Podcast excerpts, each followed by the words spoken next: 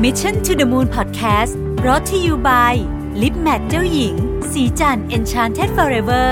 Matte Liquid Lip เนื้อเนียนนุ่ม เม็ดสีแน่น ให้เรียวปากสวยโดดเด่น ติดทนยาวนานตลอดวัน สวัสดีครับยินดีต้อนรับเข้าสู่ Mission to the Moon Podcast นะครับ คุณอยู่กับผมรวิศ หาญอุตสาหะครับ วันนี้จะมาชวนคุยเรื่องของยูโทเปียนะเมืองแห่งความฝันนะฮะคือยูโทเปียนี่ก็เป็นเป็นศัพท์ที่เวลาเราพูดถึงเราก็จะนึกถึงเมืองที่ ไม่มีคนทะเลาะกันนะครับ ผู้คนอยู่ร่วมกันอย่างมีความสุขอะไรทำนองนี้นะครับคำตรงข้ามของยูโทเปียก็คือดิสโทเปียนะครับ ทีนี้อันนี้เป็นเมืองจริงๆเนี่ยที่กำลังจะเล่าให้ฟังวันนี้เนี่ยเป็นเมืองจริงๆนะฮะก็ผมเพิ่งได้รับนิตยสาร Monocle เล่มล่าสุดนะครับ เป็นเล่มของกุมภาพันธ์2020เอ่อส่งมาก่อนนะล่วงหน้าคือเล่มมันจะแบบบวกหนึ่งแบบนี้นะฮะของ Monocle นะครับเขาพูดถึงเมืองเมืองหนึ่งนะฮะซึ่งอยู่ ใกล้ๆนะครับต้องบอกว่าอยู่ใกล้ ๆ กับเมืองที่เป็นเมืองใหญ่มากๆเมืองหนึ่งของโคลัมเบียชื่อคาทากานานะครับคาทากานานี่เป็นเมืองขนาดแบบหลักประชากรหลักเกือบล้านคน ใหญ่ลำดับ 5 ของโคลัมเบียนะครับแล้วก็คาดการณ์กันว่าเออเมืองเมืองนี้เนี่ยเออจะคือตอนนี้มันก็แออัดนะฮะตามสไตล์เมืองใหญ่เนี่ยนะฮะแล้วก็จะมีถึงจุดที่เรียกว่าเป็นจุดที่ critical point อะนะฮะจุดที่ ถ้าไม่แก้ปัญหาอะไรเนี่ย ก็อาจจะทำให้เมืองนี้ไม่ไม่เหมาะต่อการอยู่อาศัยนะฮะอีกประมาณทักสิบห้าปีต่อจากนี้ ด้วยเหตุผลนี้เองเนี่ยนะครับ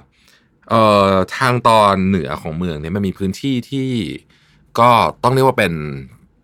ชนบทอะนะครับ ก็เชื่อมกับส่วนที่เป็นอขอบของเมืองนะครับ ก็มีบริษัท บริษัทหนึ่ง ซึ่งเป็นบริษัทขนาดใหญ่นะครับ มีประธานชื่อ Daniel Hames นะครับจริงๆ Hames Group นี่ก็ถือว่าเป็นบริษัทขนาดใหญ่มากๆ บริษัทหนึ่งของโคลัมเบียเนี่ยนะครับ ก็เลยคิดโปรเจกต์หนึ่งขึ้นมาฮะซึ่งถือว่าเป็นโปรเจกต์ที่ต้องบอกว่ากล้าหาญมากนะครับโปรเจกต์ที่ว่านะคือเขาต้องการจะสร้างเมืองใหม่ขึ้นมา ที่เป็นเมืองที่โอเปเรตบริหารงานเนี่ยโดยเอกชนร้อยเปอร์เซ็นต์นะครับถ้าเกิดจะให้นึกภาพ คล้ายๆกันเนี่ยก็จะเป็นบอกว่าเมืองทองธานีก็ก็ก็มีคอนเซปต์แบบนั้นเหมือนกันตอนสร้างนะครับ เมืองนี้แต่เมืองนี้จะจะมีไซซิ่งที่ค่อนข้างใหญ่นะครับ เมืองนี้เนี่ยมีขนาดนะฮะประมาณ 6,000 กว่าไร่นะครับ แล้วก็เป็นที่ของออบริษัทเลยนะฮะเป็นที่ของเอกชนนะครับ ประเด็นที่น่าสนใจเกี่ยวกับเมืองนี้มันอยู่ตรงนี้ฮะคอนเซปต์ของเมืองนี้เขาบอกว่าเขาอยากจะสร้างเมืองที่ทำให้คนที่รายได้น้อย รายได้ปานกลาง รายได้มาก อยู่ด้วยกันอย่างมีความสุขนะฮะเขาใช้ความว่าใช้ชีวิตเอ่อเริ่มต้นชีวิตใช้ชีวิตและเกษียณอยู่ที่นี่อย่างมีความสุข ไม่ว่าคนจะเป็นคนที่รายได้น้อยหรือรายได้มากก็ตามนะครับ เมืองนี้นี่สร้างเมื่อ10เอ่อ2015นะครับ5ปีที่แล้ว โดยเริ่มต้นจาก part ที่เรียกว่าเป็น affordable housing unit ก็คือก็คือส่วนที่ราคาไม่แพงก่อนนะฮะ แล้วก็มีมีโปรเจกต์ที่จะเสร็จเนี่ยนะครับประมาณ 2030นะฮะเมื่อเสร็จแล้วเนี่ยจะมีคนอยู่ 200,000 คนนะครับ หรือมากกว่านั้นนะฮะจะมีตั้งแต่โรงพยาบาลและเครือข่าย เครือข่ายโรงพยาบาลเเรียกว่าระดับระดับประเทศ นะฮะระดับประเทศเลยนะฮะเป็นหลายโรงพยาบาลมีมีศูนย์การแพทย์ที่ไม่ใช่แค่โรงพยาบาลเฉยๆ แต่ว่าเป็นโรงพยาบาลเฉพาะทางด้วย มีมหาวิทยาลัยนะครับเป็นสาขาของมหาวิทยาลัยที่ดีที่สุดของโคลัมเบียก็มาที่นี่นะครับมีมิวเซียมนะครับมีโรงแรมขนาดใหญ่ 5 โรงแรม แล้วก็มีสารพัดของที่เมืองหนึ่งจะมีเนี่ยนะครับที่สำคัญที่สุดก็คือมีสนามบินของตัวเองด้วยนะฮะ คอนเซปต์นี้เนี่ยจริง ๆ จะถามว่าใหม่ไหมไม่ได้ใหม่ แต่ในโคลัมเบีย ซึ่งโคลัมเบียไม่ได้เป็นประเทศร่ำรวยนะครับถือว่าเป็นเขาเรียกว่าเป็น the most aggressive urban development เป็นการพัฒนาที่ดินที่ต้องใช้คำว่ากล้าหาญที่สุดนะฮะถ้าถ้าถ้าอย่างที่ผมบอกถ้าเปรียบเทียบกับเมืองไทยเนี่ยจะนึกถึงเมืองทองธานี แต่ว่าในในในสเกลของอันนี้เนี่ยใหญ่กว่านะครับทีนี้ เวลาพูดถึงเมืองลักษณะนี้เนี่ย คนก็จะมี concern บอกว่า เอ๊ะเมืองเนี่ยมันต้องเติบโตตาม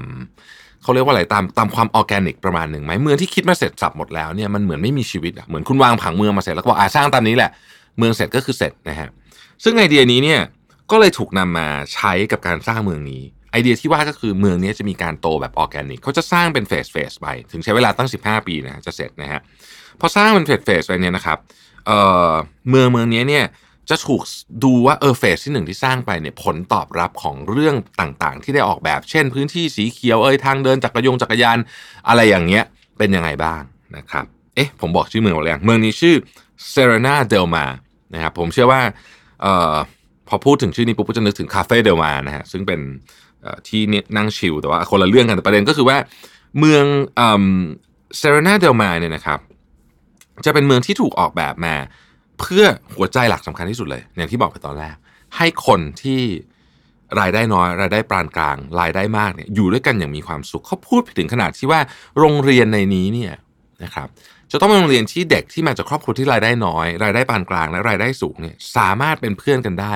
เติบโตขึ้นมาด้วยกันได้ เห็นชีวิตของกันและกัน และอยากช่วยเหลือเกื้อกูลซึ่งกันและกันนะครับ ซึ่งมันเริ่มตั้งแต่ไม่ใช่เฉพาะระบบโรงเรียนอย่างเดียวเริ่มตั้งแต่ day care เลยอะศูนย์รับเลี้ยงเด็กนะครับ ซึ่งคอนเซปต์ของเนี้ยเขาเขาทำแบบนี้ได้ส่วนหนึ่งก็เป็นเพราะว่าเขาอยู่บนพื้นที่ที่เป็นเอกชน ดังนั้นเนี่ยเขาไม่ได้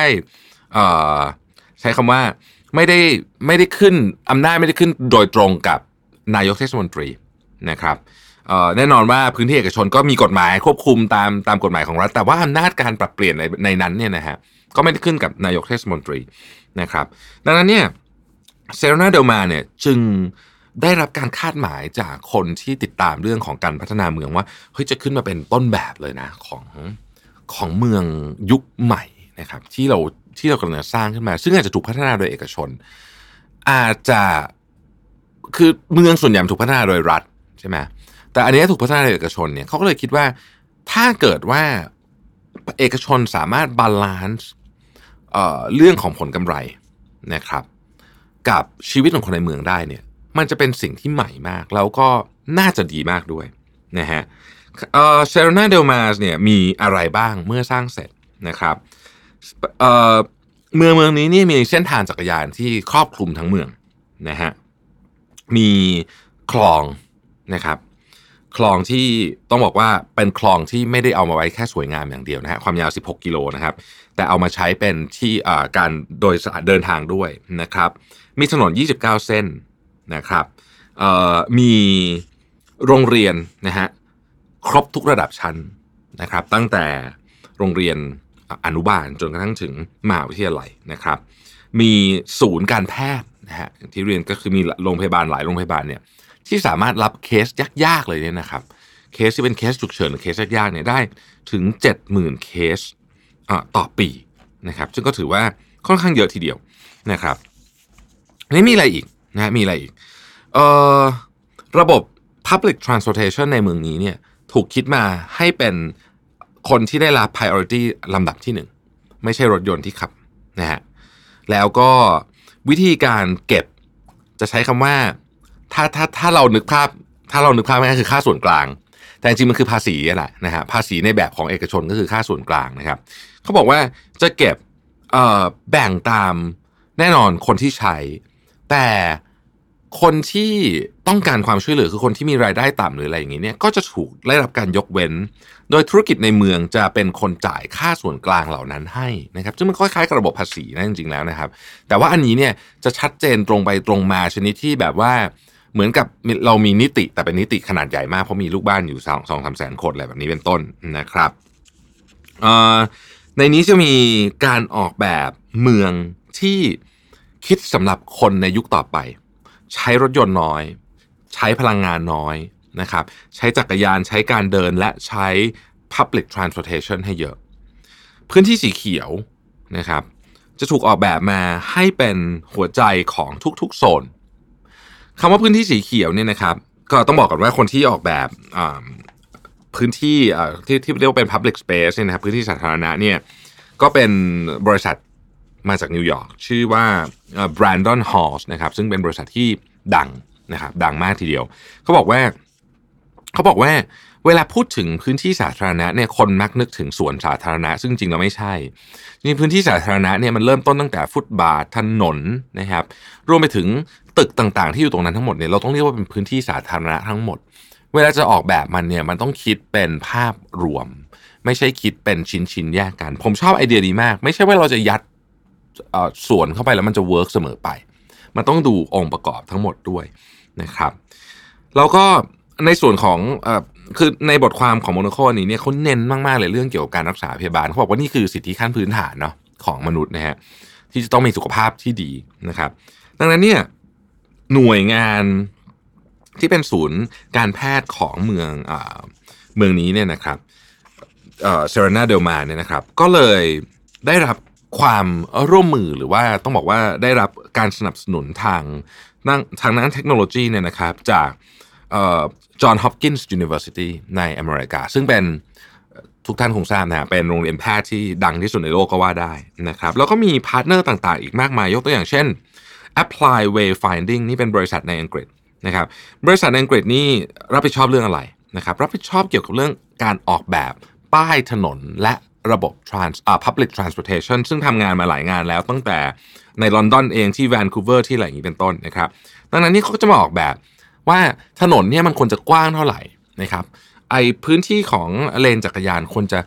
ใหญ่แค่ไหนนะครับ แล้วมันควรจะมีเส้นทางอ่าตรงที่ตัดกันจะเป็นยังไงจะใช้อุโมงค์จะใช้อะไรนู่นนี่นะฮะซึ่งก็จะเป็นงานดีไซน์ที่อาจจะ ไม่เคยเห็นที่ไหนมาก่อน อันนี้คือเมืองแห่งอนาคตที่แท้จริงนะครับ แล้วมันก็น่าสนใจในมุมมองที่ว่ามันเกิดขึ้นในประเทศที่เราก็ไม่ได้นึกว่าโคลัมเบียจะเป็นที่แรกๆเนาะเราต้องต้องต้องบอกกันตามตรงนะฮะเราเราเวลาเรานึกถึงเมืองนี้ถ้าถามผมนะผมก็จะนึกถึงว่ามันอาจจะเกิดที่ประเทศที่มีเงินเยอะๆนะครับ หรือประเทศที่เขาชอบอะไรแบบนี้อารมณ์ประมาณพวกประเทศแถบสแกนดิเนเวียซึ่งอันนี้ก็เป็นการเหมารวมของผมไปเองเกินไป แต่พอมันเห็นเกิดที่โคลัมเบียเนี่ยผมก็อดจะนึกไม่ได้ว่า เอ๊ะเรามีโอกาสจะได้เมืองแบบนี้ที่เมืองไทยบ้างไหมนะฮะคือรูปแบบมันอาจจะแตกต่างกันออกไปนะครับ แต่ผมกำลังนึกถึงเมืองในเมือง พื้นที่ใหญ่ ๆ ที่เหลืออยู่เอาแค่สมมติในกรุงเทพมักกะสันหรือว่าอะไรเงี้ย การที่เรามักกะสันก็พื้นที่เอาไม่ถึง6,000ไร่แต่ว่าก็เป็นพื้นที่ขนาดใหญ่ ที่สามารถนำมา develop อะไรที่มันคล้าย ๆ แบบนี้ได้เหมือนกันนะผมว่านะฮะอันนี้เป็นความรู้สึกส่วนตัวนะครับ แต่ก็แน่นอนว่าทั้งหมดทั้งมวลนี้มันจะเกิดขึ้นได้หรือไม่เนี่ยมันก็คือคนที่อยู่ในเมืองด้วยแหละ ว่าต้องการอะไรแบบนี้หรือเปล่า แต่ผมดูแล้วเนี่ยนะครับ Serena del Mar เนี่ยเป็นคอนเซปต์ที่ที่น่านำมาคิดต่อว่าประเทศไทยเนี่ยเราควรจะทำการพัฒนาเมืองไปในแนวทางอะไรคล้าย ๆ แบบนี้บ้างไหมคำว่าคล้ายๆแบบนี้คือ เราพาทุกคนไปด้วยกัน คุณจะเป็นคนรายได้น้อย รายได้มาก เป็นคนที่ต้องเดินทางลำบากกว่าคนอื่น เป็นคนพิการเป็นผู้สูงอายุ เป็นคนชอบเลี้ยงสุนัข เป็นคนชอบออกกำลังกาย เป็นคนชอบถีบจักรยาน เป็นคนไม่ชอบถีบจักรยาน เป็นคนที่ต้องได้รับการดูแลด้านสุขภาพเป็นพิเศษทุกคนนะฮะ inclusive ทั้งหมดมาเนี่ย มันจะเป็นไปได้ไหม มันจะเป็นความคิดที่ยูโทเปียเกินไปหรือเปล่าก็ไม่รู้นะครับ ก็ลองฝากทุกท่านไปคิดดูนะครับ ขอบคุณที่ติดตาม Mission to the Moon Creative Thursday แล้วเราพบกันใหม่วันพรุ่งนี้ สวัสดีครับ Mission to the Moon Podcast Presented by Lip Matte เจ้าหญิง สีจัน Enchanted Forever Matte Liquid Lip